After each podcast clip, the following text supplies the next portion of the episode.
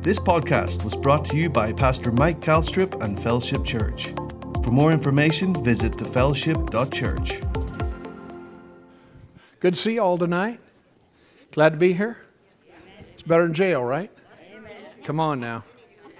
I've never been in jail. Probably should have been, but uh, never been there. So thank God I dodged that bullet, and I'm happy for that.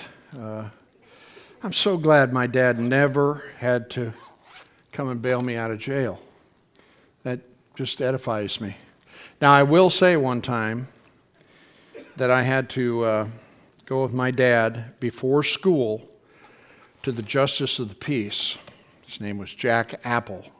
Any of you remember Jack Apple? Well, uh, Deanna would, Al would. I got picked up on my mini bike driving down Highway 92 in our little town of Trainer, and you're not supposed to be on the road with a mini bike. And my timing was just not very good at that particular juncture. And a highway, well, I, I looked both ways, there was nothing coming. I pulled out on the highway, man, and I'm rolling up there. I had a friend that was in front of me. And uh, it just so happened that when we both got on the uh, highway, here comes highway patrolman. So naturally, he picked us up. So then I had to go see the justice of the peace. Back then, that's the way you manage all that. And I had to go with my dad before school. And so we go up, you know, it's all feeling kind of ominous to me. I'm probably 12 years old. I mean, I don't even know how old I am. Maybe a little older than that. And uh, had to pay 15 bucks. That was the fine. So we got back in the car, going to go back to home so I can go to school. And uh, he just uh, didn't, didn't look at me. He just said, uh, That'll never happen again. That was it. So there you go. That's my jail story. It's the best I can do. Awesome. Anyway, did y'all bring a Bible with you tonight? Let's open our Bibles to um, James chapter 1. Actually, two openings, if you would please James chapter 1 and then also Matthew chapter 7. James 1 and Matthew 7. We're going to be talking a little bit about, again, taking God at His Word and uh, discussing some of those matters here this evening. Thank you, Lord. James chapter 1, and then also uh, in the Matthew's Gospel, chapter 7. Praise God. All right, let's bow our heads and we'll get into the Word tonight. Father, we love you so much. Again, we're so grateful for the Word of God. Father, the entrance of your Word, it gives light and illumination to our hearts. And I thank you tonight, Father, that we have the privilege, really the very real honor, to trust you, to believe you, and to believe what it is that you've said. So help us tonight, Father God, to let these, these words that you've spoken to us, Father God, become a reality in each and every one of our lives. And we just thank you for your blessing, Father, in Jesus' name. How many of you believe the Bible tonight? How many of you believe it's God speaking to us? Amen. Everybody say it together. The Bible, is, God speaking to me. Praise God. You know, you hear people all the time, well, I just, God, I just wish God would speak to me. Well, read your Bible, dude. I mean, this is the inspired Word of God. I understand where people are coming from. You know, I mean, they want something perhaps more spectacular uh, maybe to satisfy some kind of, I don't know, uh, feeling or whatever the case might be. But we have His Word. And thank God we can stand on His Word, and His Word is true. And that's why it's important for us, you know, to, to come to the place where you make a decision that God's living word is the final authority within your life. You have to do that. If you're gonna if you're gonna drive all over the place on this thing and not be sure and wonder about it, you know, and this and that and the other, dude, you're no man's land. You've got to make the decision that God's living word is true. It's a decision. It's not a feeling, it's not something based upon circumstance or, you know, some situation or anything of that nature. It's just a quality decision that you make in your life that you're going to let God's word be the authority in your life. Now, you may not understand the things that are going on within your life as it relates to the Bible, but the Bible is still true. And whatever your circumstance is, is subject to the Bible. If you'll believe him, praise God. Lots and lots of places, all kinds of stories in the New Testament and Old where people, you know, stood in impossible circumstances and situations where it looked like uh, uh, uh, nothing was going to go right. And all of a sudden, God intervened and He changed the whole circumstance, turned everything around. Praise God for His glory. Amen? So, so it's important. And I think it's particularly important in the days in which we are living in right now because it just seems like people are, I'm talking about Christians, they're all over the place. They don't even know what they believe. You know, they hear this person, that person, they read this periodical, they do this, they that. You know, and, and I'm all for, you know, resource and finding good things, you know, that can edify and build us up. But I'm telling you what, if it isn't in line with the Bible, then you better get rid of it and stop listening to it because it will lead you astray and it will cause you to, you know, get messed up. The Bible talks about the fact that in the last days, how many of you know we're living there? Yeah, that many shall depart from the faith. And the reason is, Paul writing, he said, the reason is because men will give heed to seducing spirits and doctrines of devils. And we see that going on a lot, you know, and different things of that nature, where honor, respect, uh, reverence, a lot of those qualities that should be a very real part of the body life of churches, well, they just don't exist.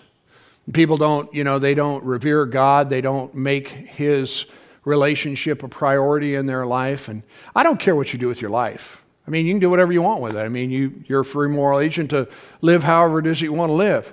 But Jesus Christ came and gave His life for you. He loved you enough to die for you. And not only that, but He gave you new life and I tell you what, it's the very least that we can do to honor him with our lives and to live for him. And people, you know, they'll argue the point. They'll say, well, you know, I'm, I love Jesus and this and that and the other. But, you know, they're, they're, they're, they're disconnected. They're not engaged. They're just doing their own thing. And I don't believe that that is the way that God intended this thing to be at all. Do you? So we need to draw near unto Him, just like we were talking about and or singing about tonight, you know. And uh, when we do, he said that he would draw near to us. Can you say amen? Notice this verse of scripture, James chapter 1, verse 21. I'm reading from the King James uh, Bible. Actually, I'll read this from the uh, New Living or the New International Version. It says, Therefore, get rid of all moral filth and the evil that is so prevalent, and humbly accept. Would you all say that together with me?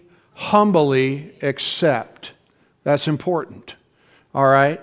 humbly accept the word uh, planted in you, which can save you. Now, verse 22 But be doers of the word, and not just hearers only. The King James says, deceiving yourselves. The New Living Translation says, you're only fooling yourself. So it says, we have to be a doer of the word, not just a hearer. Otherwise, we're fooling ourselves. Are you listening to me? But I think the important point that James is trying to make here is that you and I need to, and it's kind of like what I talked about earlier, is coming under the authority of God's Word. Are you with me? When Joan and I first got saved, there was a lot of stuff we didn't know. We were just happy to be born of the Spirit of God, to have peace in our heart, no longer having a conscience of sin, but being new creations in Christ. We didn't even know that. I mean, we just, you know, found Jesus or he found us or whatever you want to call it. And, and so, so as we moved along in our relationship, you know, the first thing that we discovered was is that you have to put yourself under, you have to put yourself under the authority of God's word. Otherwise, you know, the whole thing is an exercise in futility. Jesus, when he uh, first came on the scene, you know, and began preaching, you know, in Galilee and different places like that, I mean, you know, he, there wasn't a lot of expectation, I guess, that he had from people that first go around. You know, he preached and proclaimed the gospel. People were healed and different things were manifested. There was a great fame, you know, that went out before him, and they never heard anybody talk like him because he spoke with authority. And so all of a sudden, there's just this real, you know, level, you know, rising level of interest and not only that, but even just like curiosity, man, what is going on here? But you'll notice that as he made his way through the villages and cities and preached, the second time around, he began to call on people and hold them responsible. Can you say amen? Now, I don't have time to get into it, but you read it for yourself, and, and you'll begin to discover that, you know, as he went down the road in his relationship with these people, he began to not just ask, but require certain things of them, you know. Well, you know, in many cases, there were places that were reached where people's lives were concerned. They said, Well, I'm not going to do that, or I don't want to do that, or I'm not willing to do that, or whatever. And so they no longer followed him, okay? Now, you know, Jesus didn't get down, you know, and lay on the ground, wreathe all over the place, and pout because people weren't following him. It's an interesting thing, in my mind at least, that, you know, God's not, He's not begging you to do anything. You with me? He doesn't owe you anything. But He does make you an offer. And the offer is, is that, you know, follow me and I'll make you a fisher of men and I'll change your life and I'll do whatever it is that I promised that I would do. And how many of you know that's exactly what he does? Amen. We're, uh, you know, the thing, I don't know, bless our hearts. We, we think somehow, you know, that, that God is under some kind of an obligation toward us, and he's not. You know, I, I think about the time, you know, when Jesus said, Unless you eat my flesh and drink my blood, you can't be my disciple. Well, that's a little confusing, wouldn't you say? I mean, put yourself in the place of these people. And they're hearing this and they're going, dude, what are you talking about? And the Bible says because of that, many of them no longer followed. So uh, he had this mass exodus. Now, when we first got started, we didn't like mass exoduses. You know, we're just glad to have a crowd. And you know, when half of them leave, you get discouraged. It's like, what in the world are we doing wrong here? You, you, you with me? You know, but here's the reality people are going to come, people are going to go. That's all there is to it. You know, you present the truth, you do what it is that God's made you responsible for, and let people decide what it is they're going to. Eh, there's nothing like getting delivered from people. Hallelujah. There really isn't, you know. So, anyway, where was I? Okay, so all these people took off.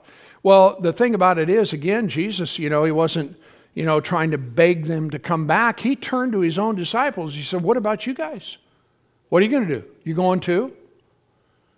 You know, I mean, it, he almost tried to like sell them off, you know, to say maybe there's something else you'd rather be doing or whatever the case might be. But, but thank God one of them had sense enough. I think it was Peter that said, Where will we go?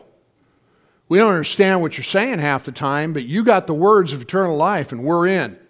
And that's the thing about Christianity and being a child of God. Dude, you got to be all in because that's where the blessing is. It's not half in, half out. You know, it's not a it's not a brick in your life, you know, called church that you go to once in a while. No, dude, it's a relationship with the creator of heaven and earth that you're going to walk with him and live with him and for him.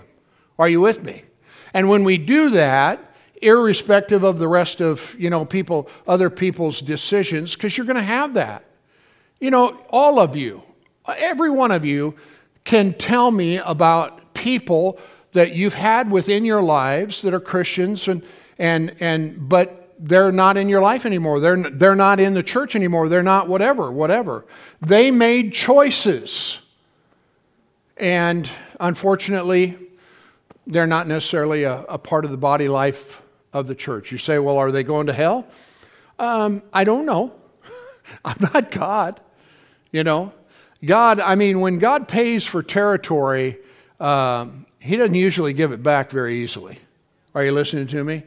And of course, unless, and that's another whole story in and of itself. But, you know, but um, if you're like me, you don't want to get to heaven and not have any rewards. Because, you know, yeah, you got fire insurance and you're going to make heaven, but you didn't do anything or live for Him. Are you with me? Say, this sure is a sober message tonight. Well, you know, they all come out different. Praise the Lord. Maybe it's the barbecue. I don't know. Could be that brownie Sunday, you know. Hallelujah. So he said, but not, don't, he said, be a doer of the word, not just a hearer only, uh, deluding or deceiving yourself. Now look at Matthew chapter 7, something Jesus said. In verse 24, therefore, he said, Whosoever heareth these sayings of mine and doeth them, I will liken him unto a what? Wise man. Everybody say, I'm a wise man. Everybody say, I want to be a wise man. Yeah, you want to be a wise man. I liken him to a wise man that built his house upon a rock. The rains descended, the floods came, the winds blew and beat on that house, and it fell not because it was founded upon a rock. But very emphatically, he says, everyone, underline that, that hears these sayings of mine and doesn't do them, I'm going to liken him to a foolish person which built their house on the sand. And the winds, the rains descended, floods came, winds blew and beat on that house, and it fell, and great was the fall of it. So, in other words, the storms of life, they come to all of us as people, human beings. But the people that have set their house or their life upon the rock of doing God's word when the storm is over is still going to be standing. But the people who choose not to be doers of the word, well, he, re, he, he described it as being someone building their house on the sand and there's nothing left. And um, certainly that's to be uh, regretted. But I think about, you know, I don't know about you. I mean, I can only talk about myself and, and uh, Joan and I, but, you know, when I think back to our making a decision to receive Christ, I think, I think about the life changing effect. I mean, dramatic effect that it had upon our lives when we discovered that God's Word is real, that Jesus is real. I mean, can you think back with me when you first got saved? I mean, the reality of Him being real in your life. I mean, it's such a life altering kind of thing. It's, it's not fanaticism. It's not some kind of you ate something the night before. No, dude, it is real.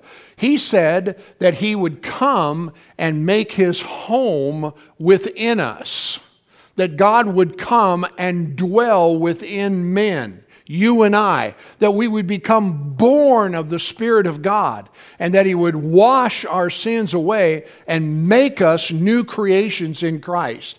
And, and that whole uh, call it an experience if you want, I, I guess that would be true, is absolutely so real in the life of a person who makes Jesus Christ the Lord of their lives. You can't be the same if, in fact, you surrender your whole heart, all of your life, all your soul, and all of your mind to Him.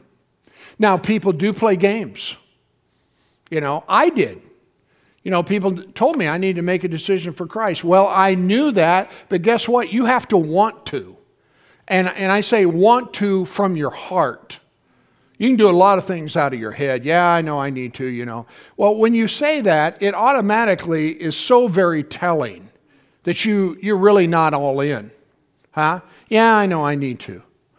But if I do that, then I won't be able to do my dirt or live like I want to or do the things I want to and all. Some guy told me one time, and I'm telling you, man, I, I don't know that he told me, I heard this, that Jesus is not a bunch of do's and don'ts. And that's the way that the world looks at Jesus. Well, if I, you know, if I make him Lord, then I can't do this and I can't do that. Jesus is not a bunch of do's and don'ts. He changes your wants and your needs. And he does it from the inside out and you realize I don't even want anything to do with this stuff that's been destroying my life and stealing and robbing from me and giving me no peace whatsoever. You know, looking for something only to have it escape again. You know, it's just, it, you know, you talk about a dog chasing your tail, that's exactly what sinners are doing. You know? And people will say, well, how dare you call me a sinner? Well, listen, dude, you know, if the sign on your back says it, then chances are that's what we got going on here. I didn't, I didn't make the rules. He did.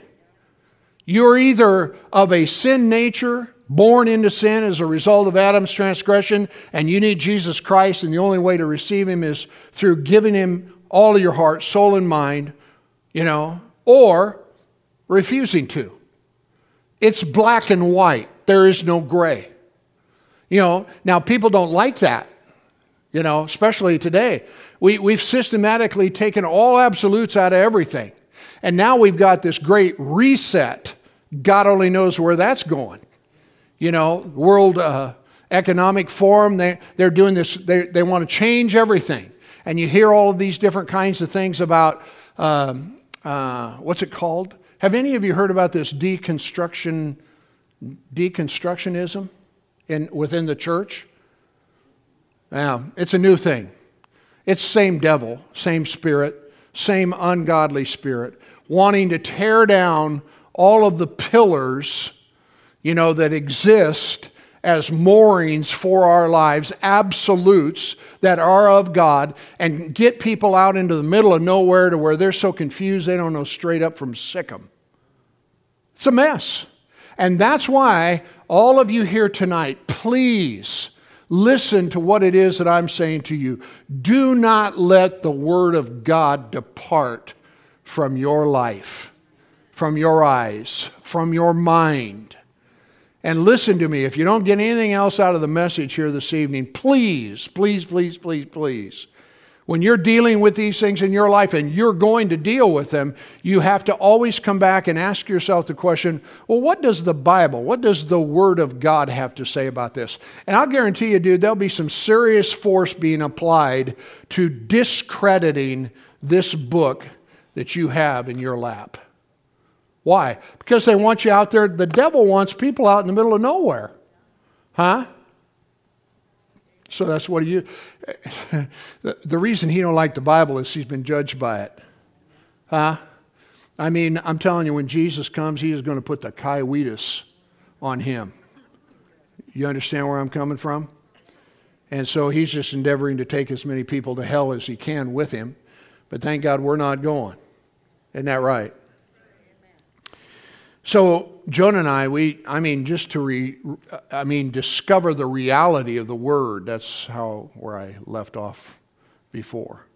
Young, 20, 19. Well, she was 18. I was 19. You know, and uh, but but here's what we learned. We knew that God was real. It wasn't some denominational preference. It wasn't some you know, memorization deal or anything of that nature. We knew for the first time in our lives that He was real because we had given our hearts to Him. All in, okay? And not only that, but we also knew that the Holy, Holy Ghost lived within us. There wasn't a whole lot that we knew about the Holy Ghost, but we liked it. How many of you like it? You like the fact that He's living in you? Glory be to God. We also knew that the word was true, that it was, that it was reliable, that it was something, you know, that, that you could build your life on. Oh, we were so and still are thrilled that you can take the word of God as a foundation and build your life on it, like Jesus talked about, you know, so that it's established on a rock, so that when the storms come, baby, when it's over, you'll still be standing. Hallelujah. And so we went for it. And so, with, you know, simple faith, we didn't know a lot. We were learning. We began to build our lives on the reality of God's Word, listening to our hearts. You got to listen to your heart, you guys. There's stuff you know. Jesus said, My sheep know my voice. You know, people, they, they, uh, they fuss around about this, that, and the other, you know, and, you know, get confused. God's not the author of confusion, dude, but of peace. So you need to follow after peace. And so, you know, being led by him, he began to change the way that we lived. I told you the story about being in a bar. He said, You don't belong here. I said, I don't belong here, you know. But you got people today, you know, they, they got they got a foot on either side of the fence, and uh, that's a good way to get your britches ripped out. Are you listening to me? They'll say, oh, yeah, but what's, you know, the oh, yeah is an immediate uh, red flag. You know, there's something going on there in their heart. You know, God doesn't condemn people. Are you with me? The only condemnation that people are ever going to receive is their rejection of Jesus. There's the condemnation.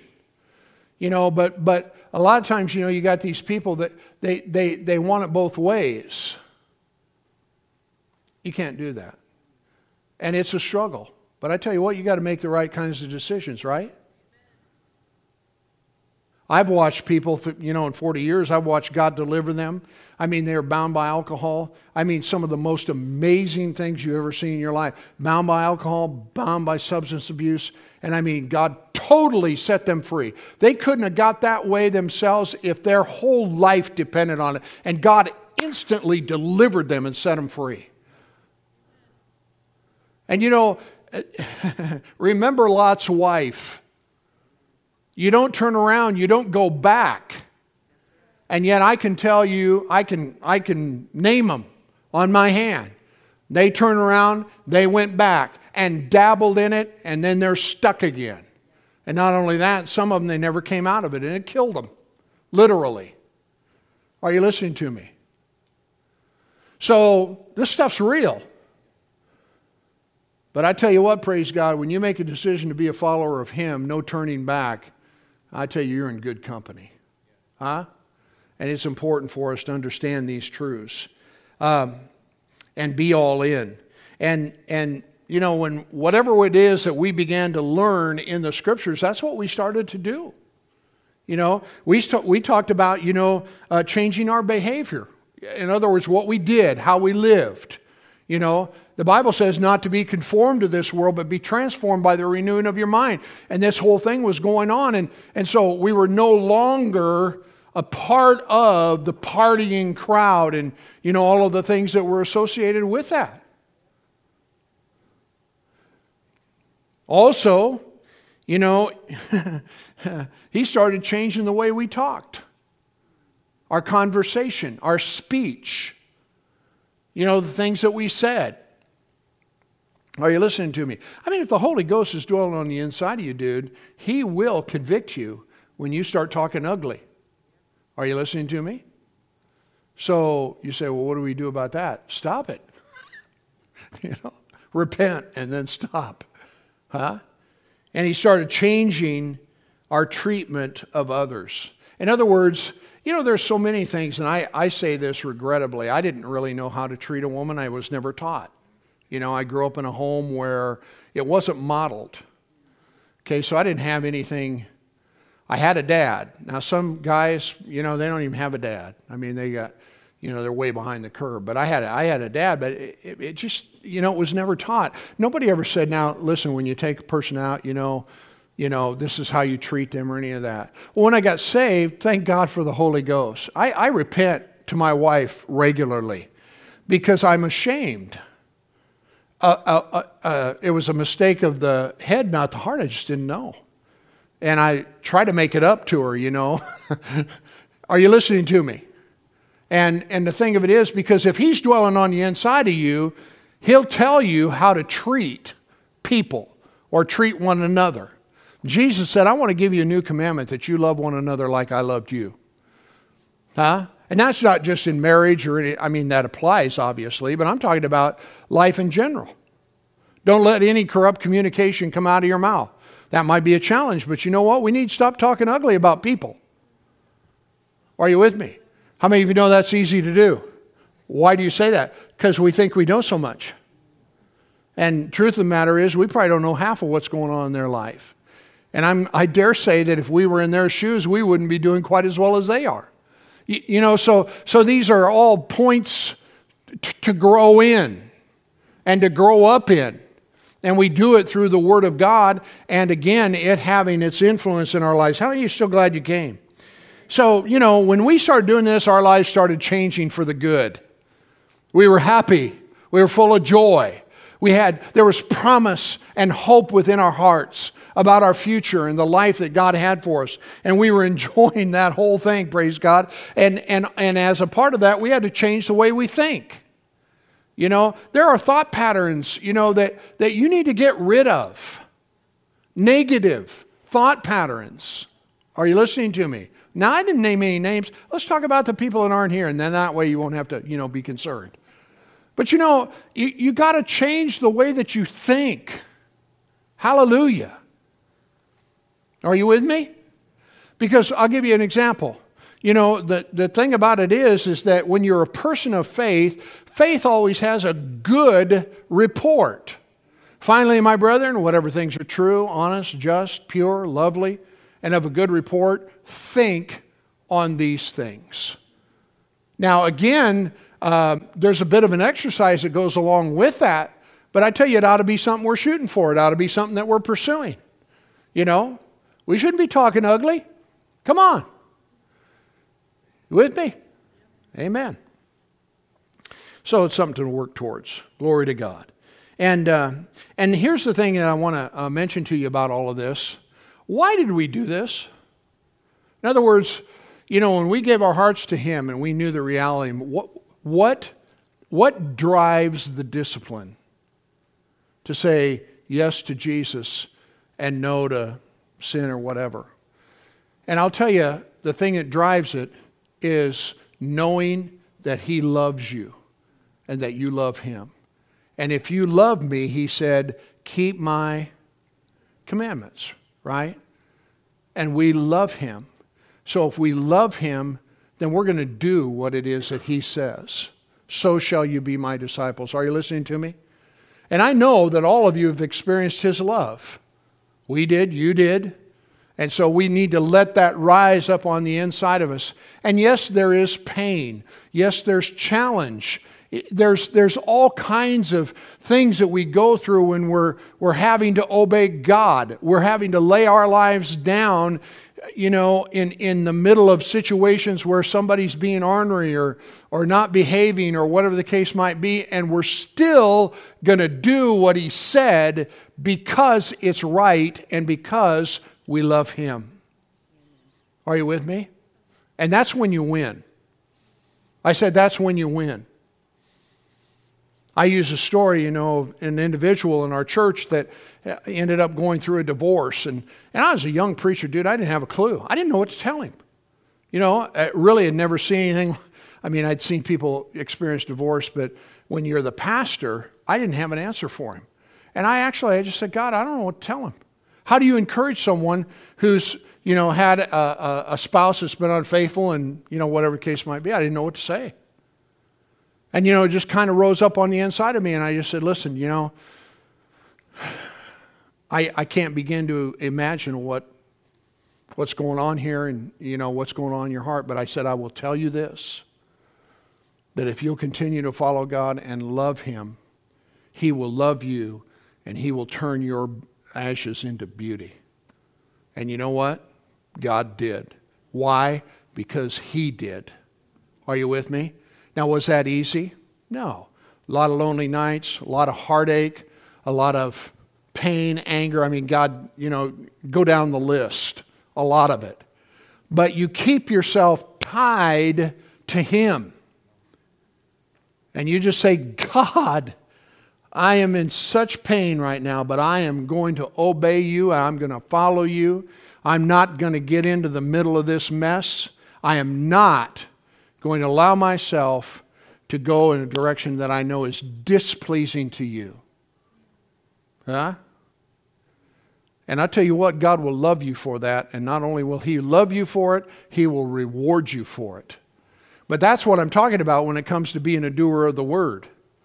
And I think, you know, again, in, uh, in the world in which we're living, this stuff is going to have to be, you know, really embedded in us with me? So,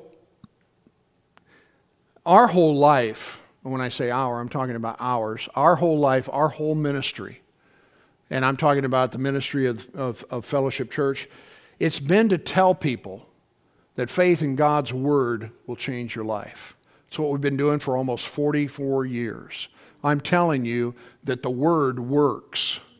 Now, like I said, you know, it's like T.D. Jakes says, he says, Your responsibility is to drive the bus. People are going to get on the bus, people are going to get off the bus. You drive the bus. The last thing you want your pastor doing is looking up in that mirror. Remember, all you rode a bus, you know? And, and the guy would be driving the bus and he'd look up and he could see everything that was going on. You don't want your pastor looking up there looking at what's going on in the rear view. You want him looking out the window. Where are we going? Are you listening to me? But you know, when you when you deal with these kind of interpersonal relationships and you know people leaving, for example, you know it's hurtful. You know, you pour, pour yourself into people and, and all of a sudden, dude, they're vapor, they're smoke. I mean, you know, it's like, hey, whoa, how? You know, and you don't know. You, you reach out to them, crickets.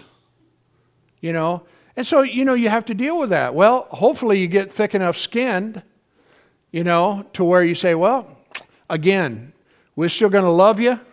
You know, we're going to keep moving forward. We had, bu- we had building programs that when we were, you know, uh, when we had uh, pledging, you know, programs, people leave the church. Why? Because they didn't want to give me money. So sad. And then when it was all done, they'd come back. Oh, hey, this is great. And you know, what do you do? You, you got a choice. You can say, man, we're so glad you came back. Or you can say, you piece of, yeah. Right? Didn't I tell you not to be conformed to this world, but transformed by the renewing of your mind? Take the high road. Love them. I mean, for whatever the reasons were, they're the ones that lose, not you. Are you listening to me? You know, and, and I don't know, you know, how that translates into your own personal lives, but, but all of us, we're going to have these things, man. You know, where, you know, you're the best of friends. Uh, Jesus had it happen. Here's his trusted companion right here next to him, and he betrays him with a kiss. Wow. So I'm just trying to tell you that you know, a lot of times these things happen in people's lives. They go, "Oh my God, I'm serving God. I mean, you know, what's going on here? How come I'm, got, you know, having all this problem? And everybody's doing this to me, and I mean, I'm trying to do what Jesus said, you know, and and whenever I do good, bad comes." Well, there's a reason for that. I think it's called having your faith put on trial. You really believe what it is that God said, or are you just, you know, bluffing? Boy, if you could only see faces right now. But this is where we live, isn't it? Everybody say, I want to win. You want to win, glory to God. So you got to do what it is that He said. You got to keep on keeping on. Hallelujah. And like I said, I mean, from day one, our ambition has always been to teach people that God's Word works because it does. Are you with me? Cindy, how long you been in this church? 05? So that's what, 17 years? Yeah. Here's Cindy Knopp in the back, okay? And Cindy comes, faithful, God bless her, worked in our nursery, still does her. I don't, yeah, you know, and different things of that nature. I'm sure that she had opportunities to get off the bus. She was probably told by people, go get off the bus. But there she is. There she is.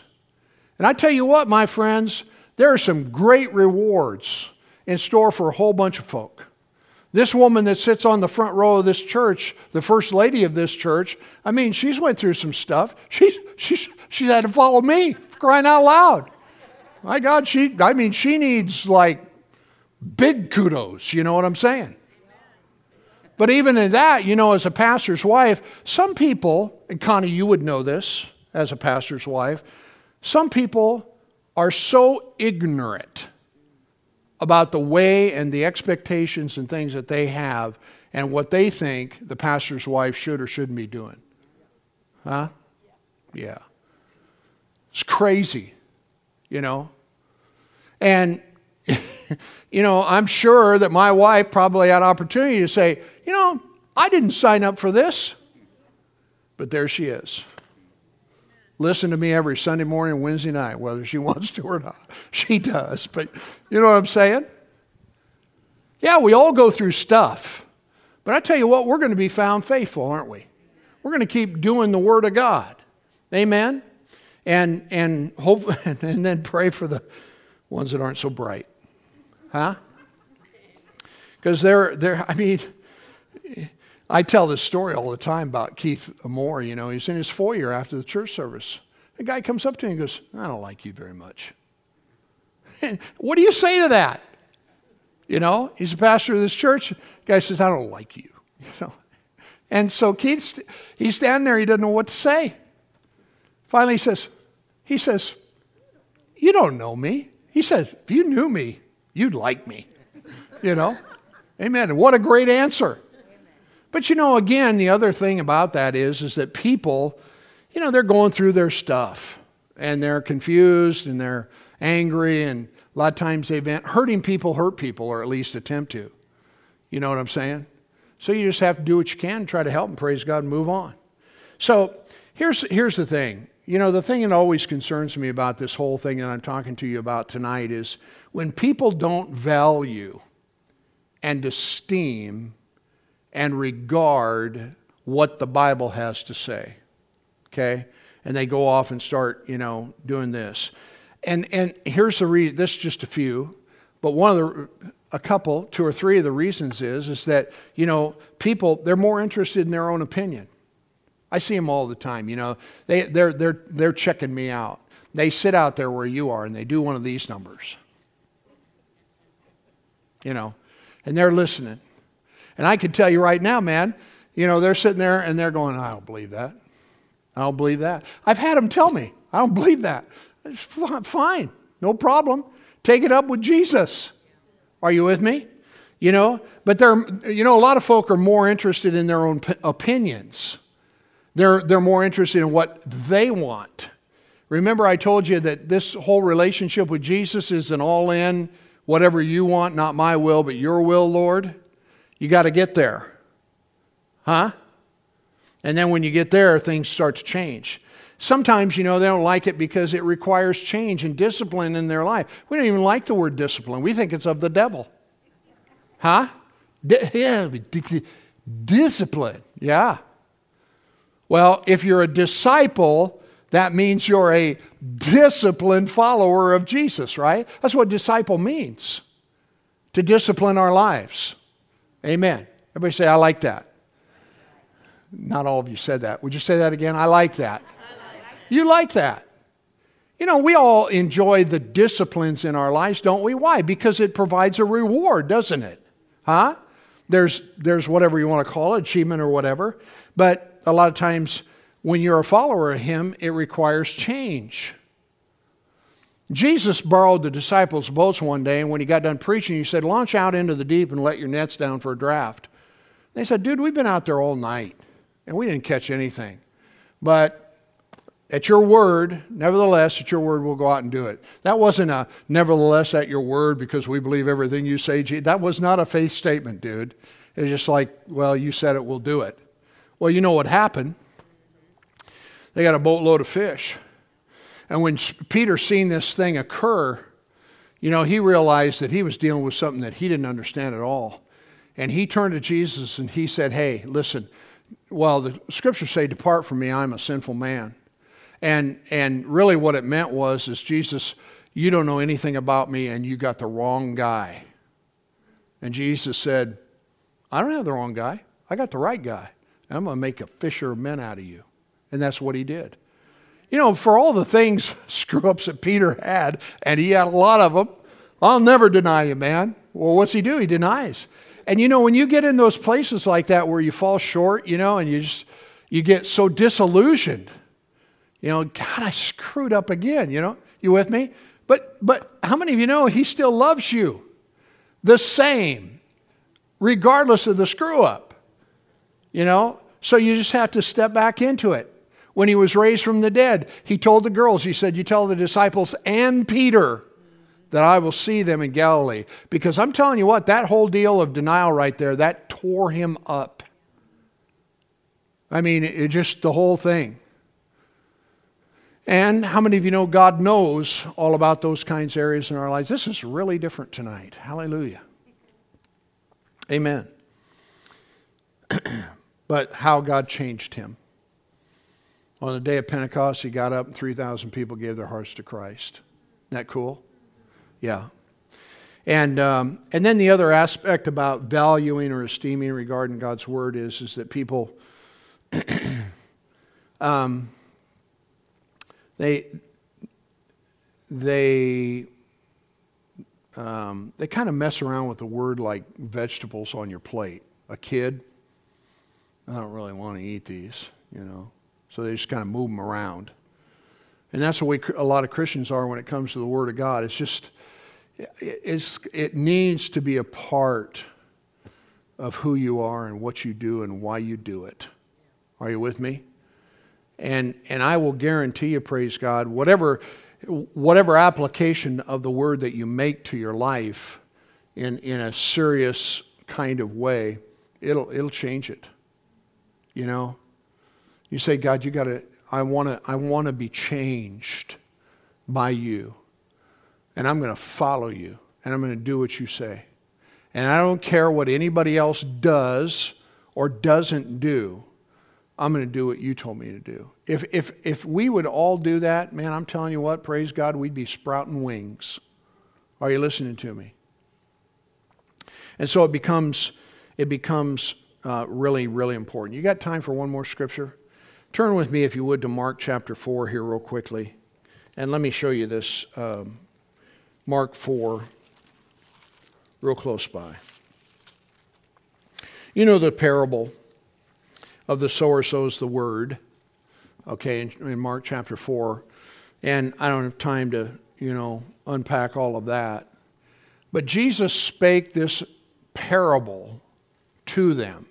A parable is an earthly story that illustrates a spiritual truth. Like, in other words, he would say, Well, to what shall we compare? How will we compare the kingdom of God? Well, it's like. And he would use some kind of a natural story to help us understand what heaven was like. So, in this particular parable that he spoke, he said, uh, he, he spoke the parable about the sower and going out and doing what he did.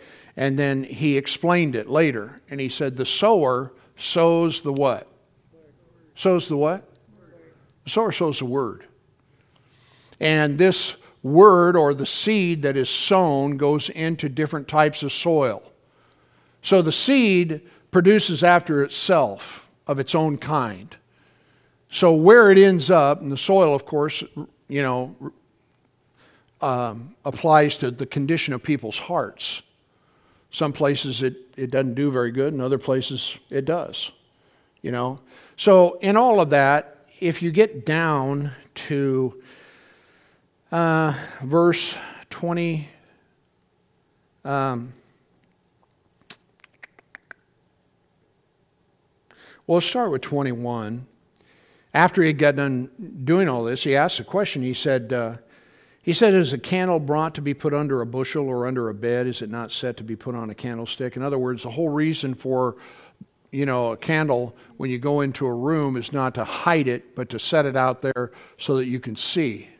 And that's what the word does. It's a light. And then he goes on in verse 22 there's nothing hid that won't be manifested.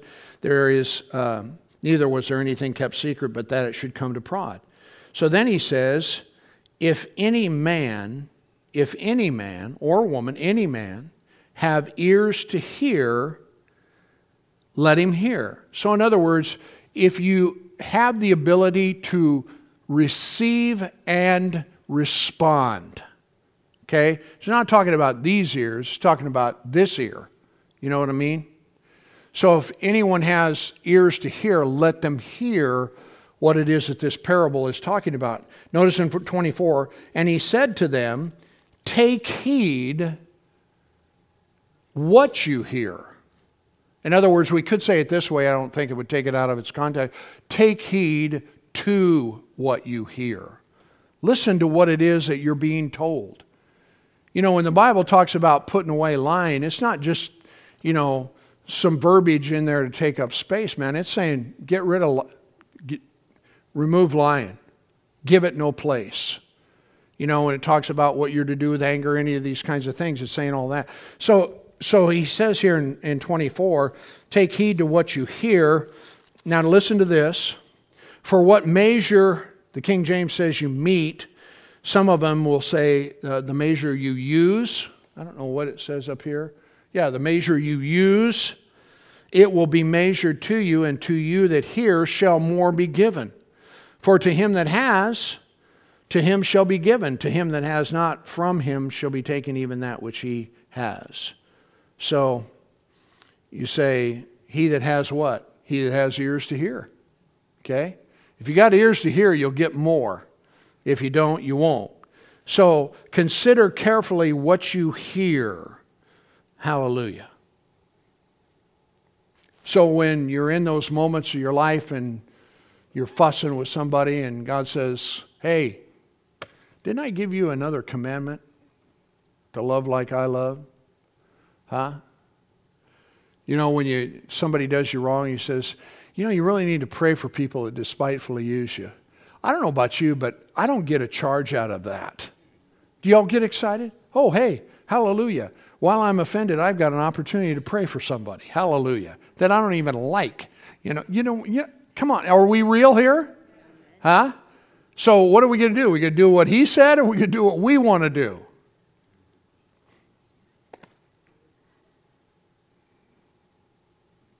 Woo! This is so good, Pastor. Hallelujah. I am so glad I came to church. But take any subject in the Bible, you guys, when, when you're talking about navigating relationships, if you need healing, you need finances, if you need peace, you need wisdom, you need victory. For every need that we have, God has an answer. He's got a solution and the wisdom for that situation, and it's in that book. So let's get after it, and I got to quit. Hallelujah. You guys are good listeners. Are you with me? Y'all glad you came? Let's everybody stand. Let's just con- make a confession of our faith here and uh, hallelujah. And then we'll take it up again. I always am concerned I won't have enough notes. I don't know why. After 40 some years, you'd think I'd get over that. Amen. It's kind of like you have reoccurring dreams. Any of you ever re- reoccurring dreams? I have this dream sometimes that I am going to church and I forgot my suit coat. Well, I don't, I don't even wear a, well, you know, rarely even wear a suit coat. Freaks me out. Oh my God, what am I going to do? You know, it's like you feel naked. It's a dream, remember? Okay, you know, but anyway. All right. Say this with me Heavenly Father, I thank you so much that you've made it possible for me to live the way you want me to. I ask you, Lord, to help me to trust you and what you've said. I thank you, Lord, for your wisdom and your peace with every step that I take. Thank you, Lord, for guiding me and keeping me in the way I should go. Thank you, Lord, for strengthening me to be the person that you would have me to be.